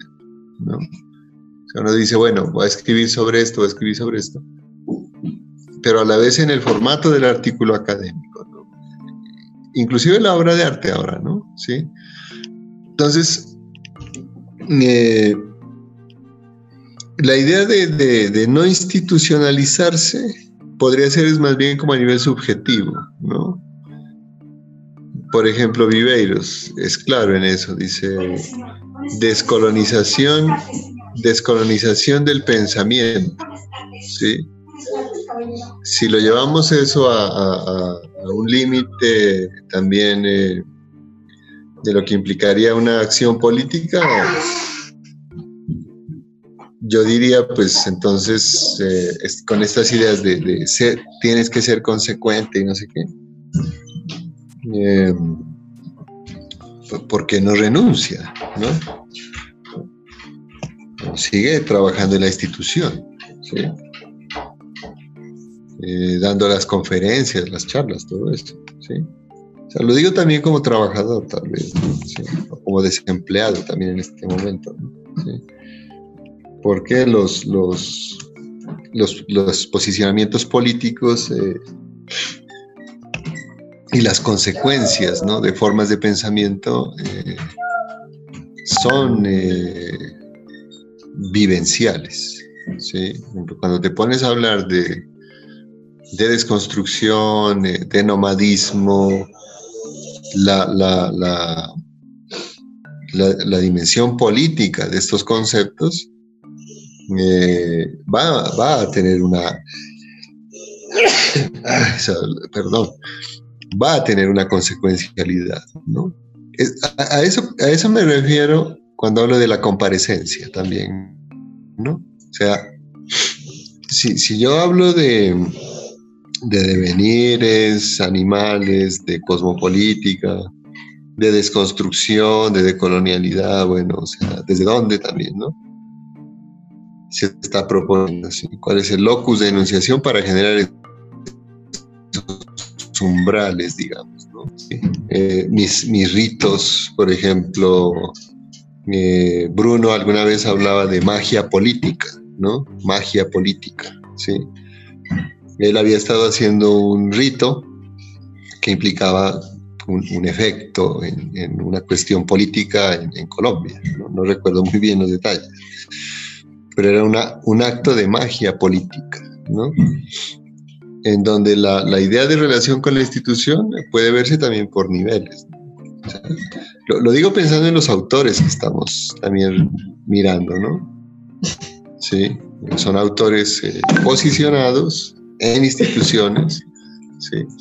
que eh, son gente que, está, por ejemplo, en, lo institucional escribiendo estas cosas, ¿no? Por ejemplo, eh, este, este, este, hace poco invitamos a esta señora Catherine Walsh a una cuestión sobre decolonialidad acá y no, no quiso colaborarnos, que porque no quiere que se institucionalice la decolonialidad pero ella es de planta aquí en la Universidad Andina Simón Bolívar, que a pesar de ser pública recibe recursos del Estado, sí, y cobra hasta 7 mil, 6 mil dólares por un semestre. Yo digo, ahí hasta donde, hasta donde alcanza, lo, que, que alcanzamos a veces a escribir. ¿no? ¿Sí? Bien, Edith propone, creo que la, perdón, voy a volver a lo que propone Jenny. Creo que en, lo que se mira más en la relación con, la gente, de acuerdo a cómo la hayas experimentado, puede haber más de esto, ¿no? Sí. Que, que, inclusive ya desde la misma práctica se haya generado estos umbrales de, de apertura. Para que haya una relación ahí con las artes, ¿no? No sé cómo vaya la, propuesta, pero de acuerdo a lo que recuerdo que miré, eh, había estas, estas como ya eh, presencias ¿no? de, esta, de esta posibilidad de provocar estos umbrales, ¿no? Voy a mirar lo que dice Dida aquí Bien, en el libro Metafísicas Caníbales se menciona constantemente lo humano. Textualmente dice, la condición original como una humanos y animales no es la animalidad, sino la humanidad. Y más adelante plantea, donde todas las cosas son humanas, lo humano es otra cosa. Entonces surge la duda sobre qué es lo humano. Ahí, viene también otra vez lo que decíamos con la pregunta anterior sobre el multinaturalismo, ¿sí? Eh, de, Danilo, que, digamos, es como el concepto de persona. El concepto de persona es anterior a la noción de humanidad. Entonces, pongamos en esos términos de estructura. Si hay una noción distinta de persona, hay una noción distinta de humanidad. Pues cuando dice, todas las cosas son humanas, lo humano es otra cosa, ¿sí? Eh, se habla de este tipo como de, de, diferencia que ya implica esta relación, digamos, que está afectada por, por un multinaturalismo que permite pensar, digamos, lo humano, cómo pensar lo humano desde una perspectiva no antropocéntrica, ¿cierto? O sea, no es que haya que acabar la, humanidad, como han a veces esbozado algunos, ¿no? Sino pensar lo humano desde otra perspectiva, por ejemplo, implicaría eh, liberarla del peso del antropocentrismo. Este autor, Anthony Hedman, Anthony Hedman, aquí el que, que subrayo ahí, en una charla que dio en sobre, sobre, sobre ser jaguar, la que dio sobre ese tema, decía, eh, hay, hay una particularidad de la relación con el multinaturalismo, con lo que te permite aprender, por ejemplo, una, planta maestra, lo proponía en estos términos, y es que puedes ver la realidad desde una perspectiva, digámoslo así, no antropocéntrica. ¿sí? Lo voy a escribir allí, ¿no? Entonces, digamos, pensar o ver la idea de realidad desde una perspectiva no antropocéntrica, ¿no? De igual manera, la concepción de humanidad. Pongámoslo en esos términos, ¿cierto? Para poder como trabajar la, la pregunta, ¿no? ¿Sí? Que la pregunta de qué es lo humano, pues es, no, no sé. Hasta dónde poder contestarla, pero más bien esto, si ya nos relacionamos con estas cuestiones, la humanidad desde una perspectiva no antropocéntrica, ¿qué nos permitiría ver, ¿cierto? Eh, no solo nuestra relación con lo animal o con, la naturaleza, digamos, ¿no? sino también con nosotros mismos, ¿sí?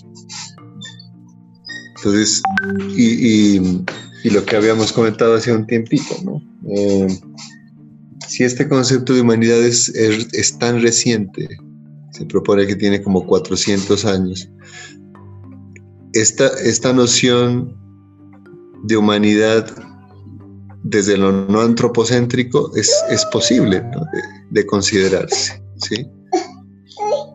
El perspectivismo y el multilateralismo permitirían pensar en esta humanidad desde esta perspectiva no antropocéntrica. Porque lo antropocéntrico es como un, un paradigma, digámoslo así, ¿cierto? Entonces, la noción de humanidad moderna tiene un paradigma de representación eh, netamente antropocéntrico que ha provocado una serie de consecuencias para la misma humanidad, ¿no? Entonces la pregunta sería, bueno, ¿cómo pensar lo humano desde una perspectiva no antropocéntrica que permita, puede ser desde resignificarlo hasta concebir, concebir una, una humanidad distinta. ¿no?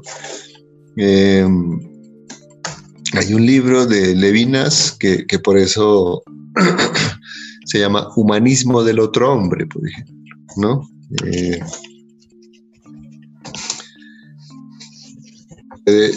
o tenía que ver esto con la cuestión de alteridad, ¿no? ¿Sí? pensando como, como antecedente en términos de estructura, no, no para, para meter el naturalismo y. Sí, el, el, libro Humanismo de otro hombre, ¿sí? tiene que ver con, por ejemplo, pensar lo humano ya no solo desde la perspectiva ontológica que se sustenta en la metafísica, volviendo a ese problema, sino desde la ética, por ejemplo. Este es un ejemplo. ¿no? Entonces, ¿cómo pensar la humanidad ¿no? desde una perspectiva que no sea solo esencialista? Lo que se criticaba ayer cuando el Jaime, por ejemplo, decía esta cuestión de esta reproducción nazi en el chamanismo, de pedir pureza de sangre para, para supuestamente aprender, ¿no? ¿Sí? O esta idea de los linajes, ¿no? Que se puede reproducir no solo en, el contexto eh, alemán, pues, sino también en, donde hay etnocentrismos. Recuerda que eh, esta crítica a una noción de humanidad única, así antropocéntrica cerrada, también va, va, digamos, en correspondencia con la crítica los etnocentrismos, ¿no? Los etnocentrismos, ¿cierto? Entonces, eh, los etnocentrismos, cómo hacer lo social sin etnocentrismos, Vendría a ser otra, otro tipo de pregunta, ¿no? ¿Cómo pensar la comunidad sin etnocentrismo? Y ahí pensar esto que queríamos en algún momento pensar sobre lo cosmopolítico, ¿sí? Eh, lo cosmopolítico sin la cuestión así puramente liberal, ¿no? Como lo, proponemos. ¿Sí? ¿Cómo pensar lo comunitario sin etnocentrismo, ¿no? Mm. ¿Cómo, ¿Cómo, no repetir el mito nazi, ¿no? El texto, hay un texto así de, de Jean-Luc Nancy y y Philippe Labarté. Philippe Labarté. Se llama así, miren, el mito nazi. Y no tiene que ver esto solo con los alemanes pues, y todo su, su asunto, eh, sino con cómo en diferentes contextos, por ejemplo, culturales, puede ser indígenas, puede ser eh, distintos sitios, eh, esta cuestión de lo nazi se reproduce. el, antropocentrismo podría generar este tipo de cosas. ¿sí? Entonces, ¿cómo pensar lo humano de otro modo? Sin caer en, retóricas de decir, es que yo soy otro. O sea, solo porque no usa una marca. Eso, no, pues eso es una decisión ahí, ¿Sí? Sino a nivel de la acción política, ¿no? Es, es, es particular eso, ¿no? Esos cuestionamientos a la noción de humanidad, pues, como ustedes saben, vienen desde hace mucho tiempo, mm, se fortalecen mucho en, en lo moderno, pero en tiempos de guerra, de posguerra, es de donde más eh, se hacen, ¿no? En el caso de, de, Europa, en el caso de la Primera, Segunda Guerra Mundial, es en donde más eh, se hizo cuestionamientos a este humanismo. Por ejemplo, este autor Levinas que estoy ahí referenciando, escribe eh, toda civilización, dice él, ¿no? que se sustente en el concepto de ser solo puede ser calificada como bárbara. Entonces se habla, y por eso este Teodoro Adorno decía que hablar de cultura en esa época de la posguerra era en realidad una barbarie, porque la idea de cultura, en nombre de esta noción de humanidad antropocéntrica, generó eh, la destrucción de, la cultura como tal también, o de un concepto de cultura por lo menos. ¿sí? Entonces, ¿cómo pensar lo humano desde una perspectiva no antropocéntrica? ¿Cómo pensar lo comunitario desde una perspectiva no etnocéntrica? ¿Sí? ¿Qué implicaría en términos políticos? Pensemos la noción de democracia ya no desde el consenso, sino en relación con esto que se llamaría ahí eh, disensos. ¿sí? Y ahí pensar eh, la relación con los otros, ¿no? Que miren que no tiene que ver ya solo con eh, identificarlos, sino con poderes distintos, con poderes dispares, ¿cierto? Y ahí viene todo este cuestionamiento, ¿no? Por eso creo que lo tuyo, eh, de acuerdo a lo que propone Edith, eh, se, empezaba a confrontarse con la, con la historia, la historia de la representación de lo humano, ¿cierto? Sí, según recuerdo ahorita que estoy acordándome de los proyectos. Entonces, en, esta, este cuestionamiento a la historia de la representación de lo humano, es, este tipo de, de, pregunta, que, así como a, mirar bien qué es, qué es lo humano en, el presente, por ejemplo. ¿Sí? Eh, no sé si ya ustedes revisaron ese libro de la esposa de Viveiros de Castro, de la señora Débora y él, sobre Mundo por Venir. Si no, me avisan y les envío, aunque no sé si les envíen el otro texto. Y hay un autor que me enviaron hace poco un texto, le voy a escribir el nombre, Ailton Krenak, creo que es, ¿sí?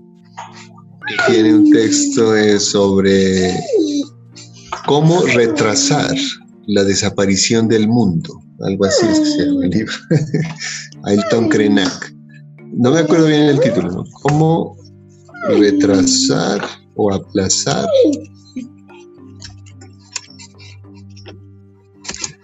la desaparición del mundo. Es un texto cortito, pero bien interesante. ¿sí?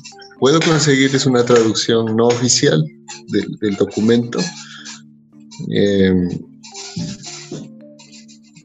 me dan ahí un chance y les, les bajo ese material, ¿no? Pero tiene que ver con este tipo de preguntas, ¿Hasta dónde nos ha llevado esto? Pensando en estas cuestiones. Bien, ahí está el Alejo. Eh, dice la pregunta, ¿cómo podría comprenderse, interpretar aquellas expresiones rituales o simbólicas que se hacen en el afuera, es decir, en la exposición de la calle?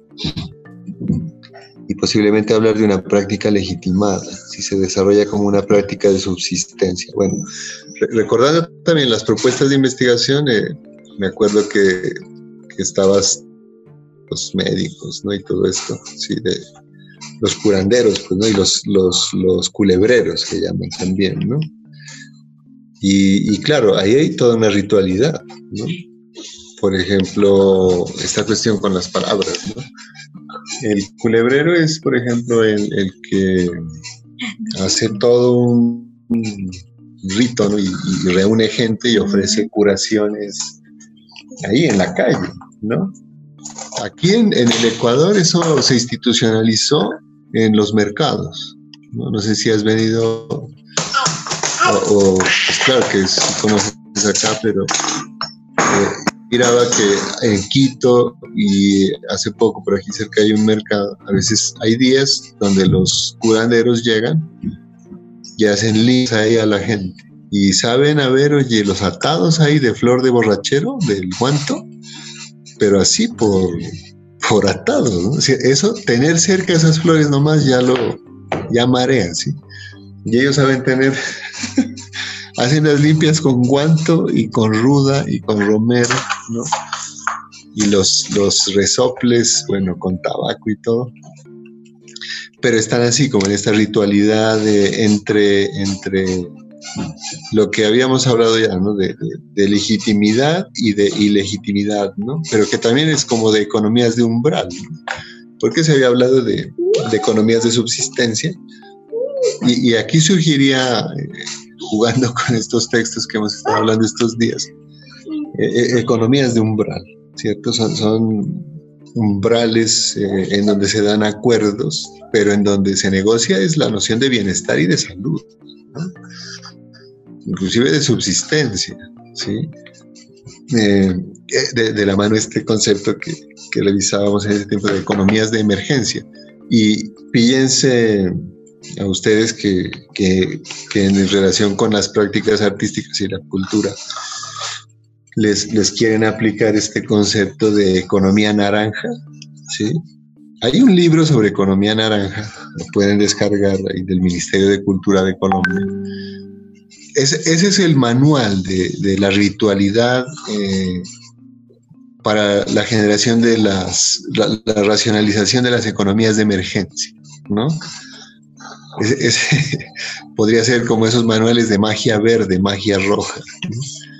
Ese, ese libro de, economía naranja viene a ser como, como esos manuales de magia roja, eh, blanca, ¿sí? Esa, esas diferencias, ¿sí? Y ahí hay, ahí hay toda una serie de fundamentaciones que van como legitimando prácticas que están en el afuera, ¿cierto? Pero que se van también institucionalizando, ¿no? Eh, por ejemplo, eh, para que se den eh, perspectivas de comercio, ¿sí? de lo que implica la concepción del mercado.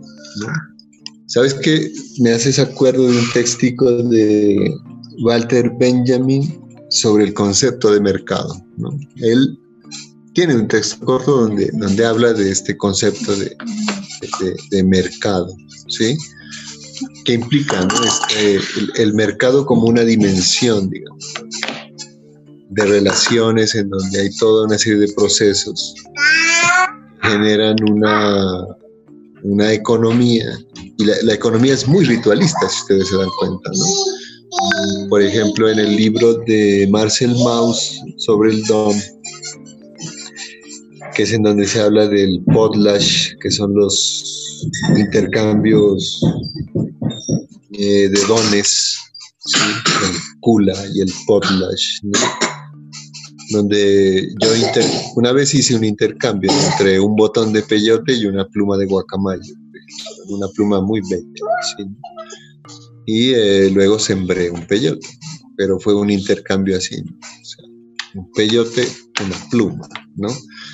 ¿Qué valor comercial iba a haber ahí? Yo no puedo decir, bueno, esta pluma pesa tanto, eh, vale tanto, ¿no? Un intercambio, un intercambio simbólico, lo que llaman el intercambio simbólico. y estas economías, eh, pongámoslo en estos términos, ¿qué implicarían unas economías multinaturales? Cuando se dice ahí en el texto que, por ejemplo, hay, una diplomacia en estas prácticas. el curandero el, culebrero también genera estas, estas relaciones diplomáticas en, la calle, ¿no? Para poder establecer su, campo, digamos, de acción, ¿sí? Mm. Me estoy acordando mucho de la música de Héctor Lavoe. Debería ponerla de fondo, ¿no? Pero voy a dejar ahí nomás. Eh, sí. Entonces va, muy de, de, la mano de esto, ¿no? ¿Sí? Em, hay un documento que, te iba a mandar, a, Alejo, donde habla también de, estos médicos así callejeros, ¿no? De, los que están ahí en la calle. ¿sí? De este. Bueno, hay una antropología que trabaja sobre el cuerpo, en todo caso, ¿sí? que les, te, enviaría sobre eso, ¿no? Y otro de, de, Manuel Delgado sobre las calles, el que hizo el de la antropología, el del animal público. Tiene otro que, que habla sobre la antropología de las calles. Entonces, eh, va, como, como por ahí. Eh. Bien. Y me hacen acuerdo nomás de lo que he quedado de enviar. ¿Y qué pasa?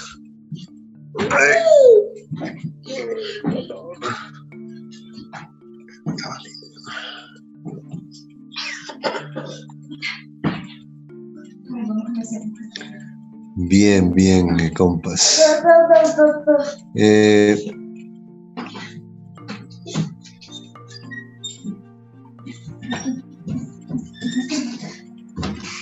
bueno, como les decía hace un rato, ayer, perdón.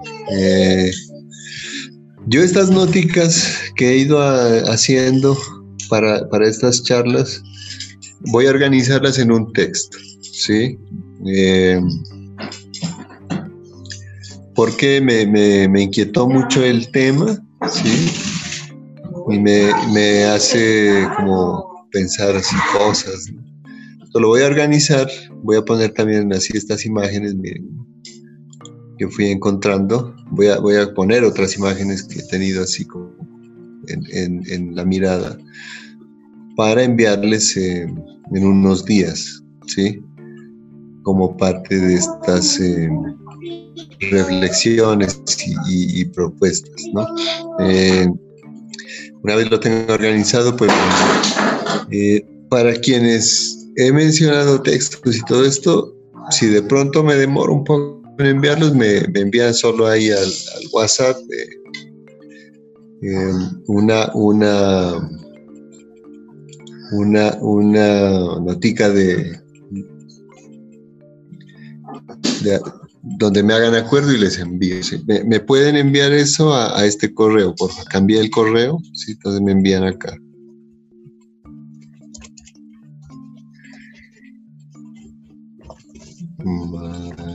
Ya lo puse un poco más, más eh, de aprenderse. Sí. Mario Madronero 27 arroba gmail.com. Me envían allí eh, haciéndome acuerdo de, documentos que queden enviar. ¿Listo? Eh, otra cosa, estaba pensando en lo que preguntaban eh, sobre la, tarea, ¿no? La tarea del curso. ¿Por qué no hacemos un, texto corto, de una página, puede ser de lo que habíamos propuesto hace tiempo, que ahora creo que tienen más elementos, ¿sí? O quizá esté todo más tenaz, ¿no? Pero no hay problema. De, un texto entre 500 y 1000 palabras, ¿cierto? Máximo 1000 palabras. ¿Se acuerdan que habíamos propuesto eso? Un texto de mínimo 500 palabras, máximo 1000 palabras y que tenga una sola referencia eh, bibliográfica, donde comenten cómo está el proceso o, cómo ven la relación entre lo que están haciendo con, con, estos, con estas particularidades de, de, estos, de estos autores de estos conceptos tan eh, provocativos, llamémoslo así, ¿no?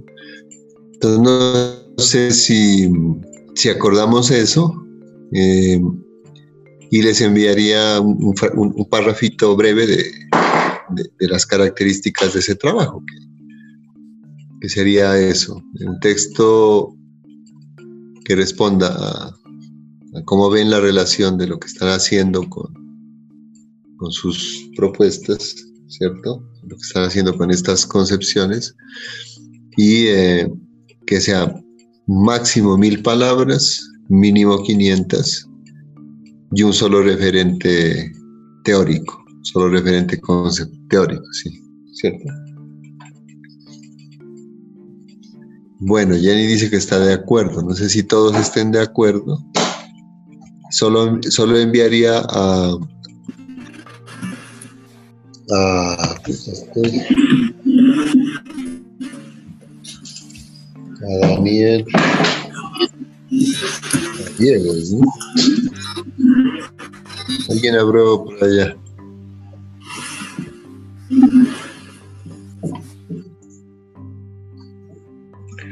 Yo le enviaría a Diego nomás un mensaje de como de recordatorio de las condiciones del documento, solo como por confirmar. Y ¿cuándo, me lo envían? Pongámonos ahora sí el plazo. ¿En unas dos semanas? ¿Será? Para que esté fresquito. Porque van a tener curso la otra semana. El tal es que no se les vaya a cruzar y que vaya a quedar así muy, muy encima, ¿no? No sé. Puede ser dos semanas o quieren más tiempo. Unas tres semanas, un mes.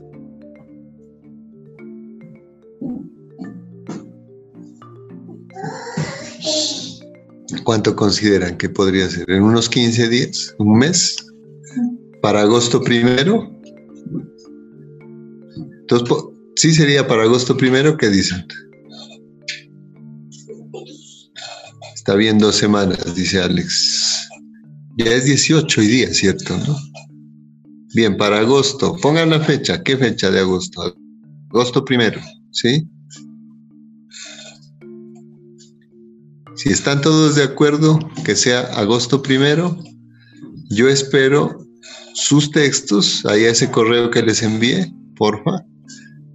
Eh, el, Danilo dice agosto 2.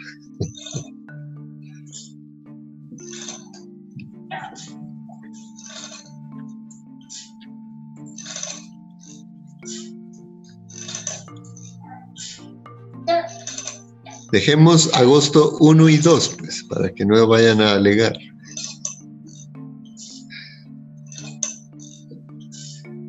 ¿Dos y medio?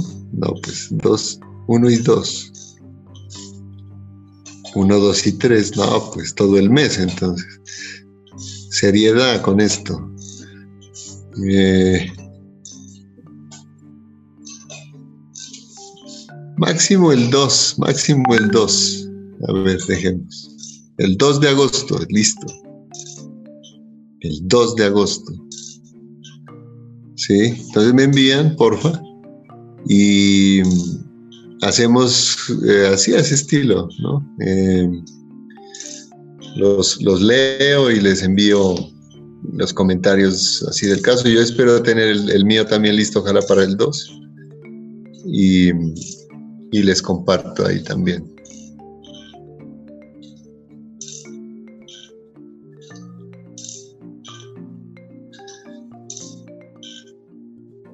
Listo, compas. Entonces, cualquier cosa me comentan ahí al, chat o del, del, WhatsApp o me envían al correo. Listo, yo estoy ahí pendiente. Si alguna otra cuestión me comentan y ahí cuadramos. ¿Listo? Y el 2 me envían los textos. Gracias a ustedes. Cuídense por allá y ojalá haya chance ya de que haya un curso presencial para poder visitar el sur, subir a, subir a otro extremo sur. ¿Listo? Gracias, Master. Muchas gracias, Mario. Cuídense. Gracias, Mario. Y nos vemos, compañeros, que estén muy bien. Gracias. Cuídense mucho. Gracias, maestro. Muchas gracias, compañeros. A ustedes cuídense. Que descansen. Igualmente, que descansen. Celebren. Suerte.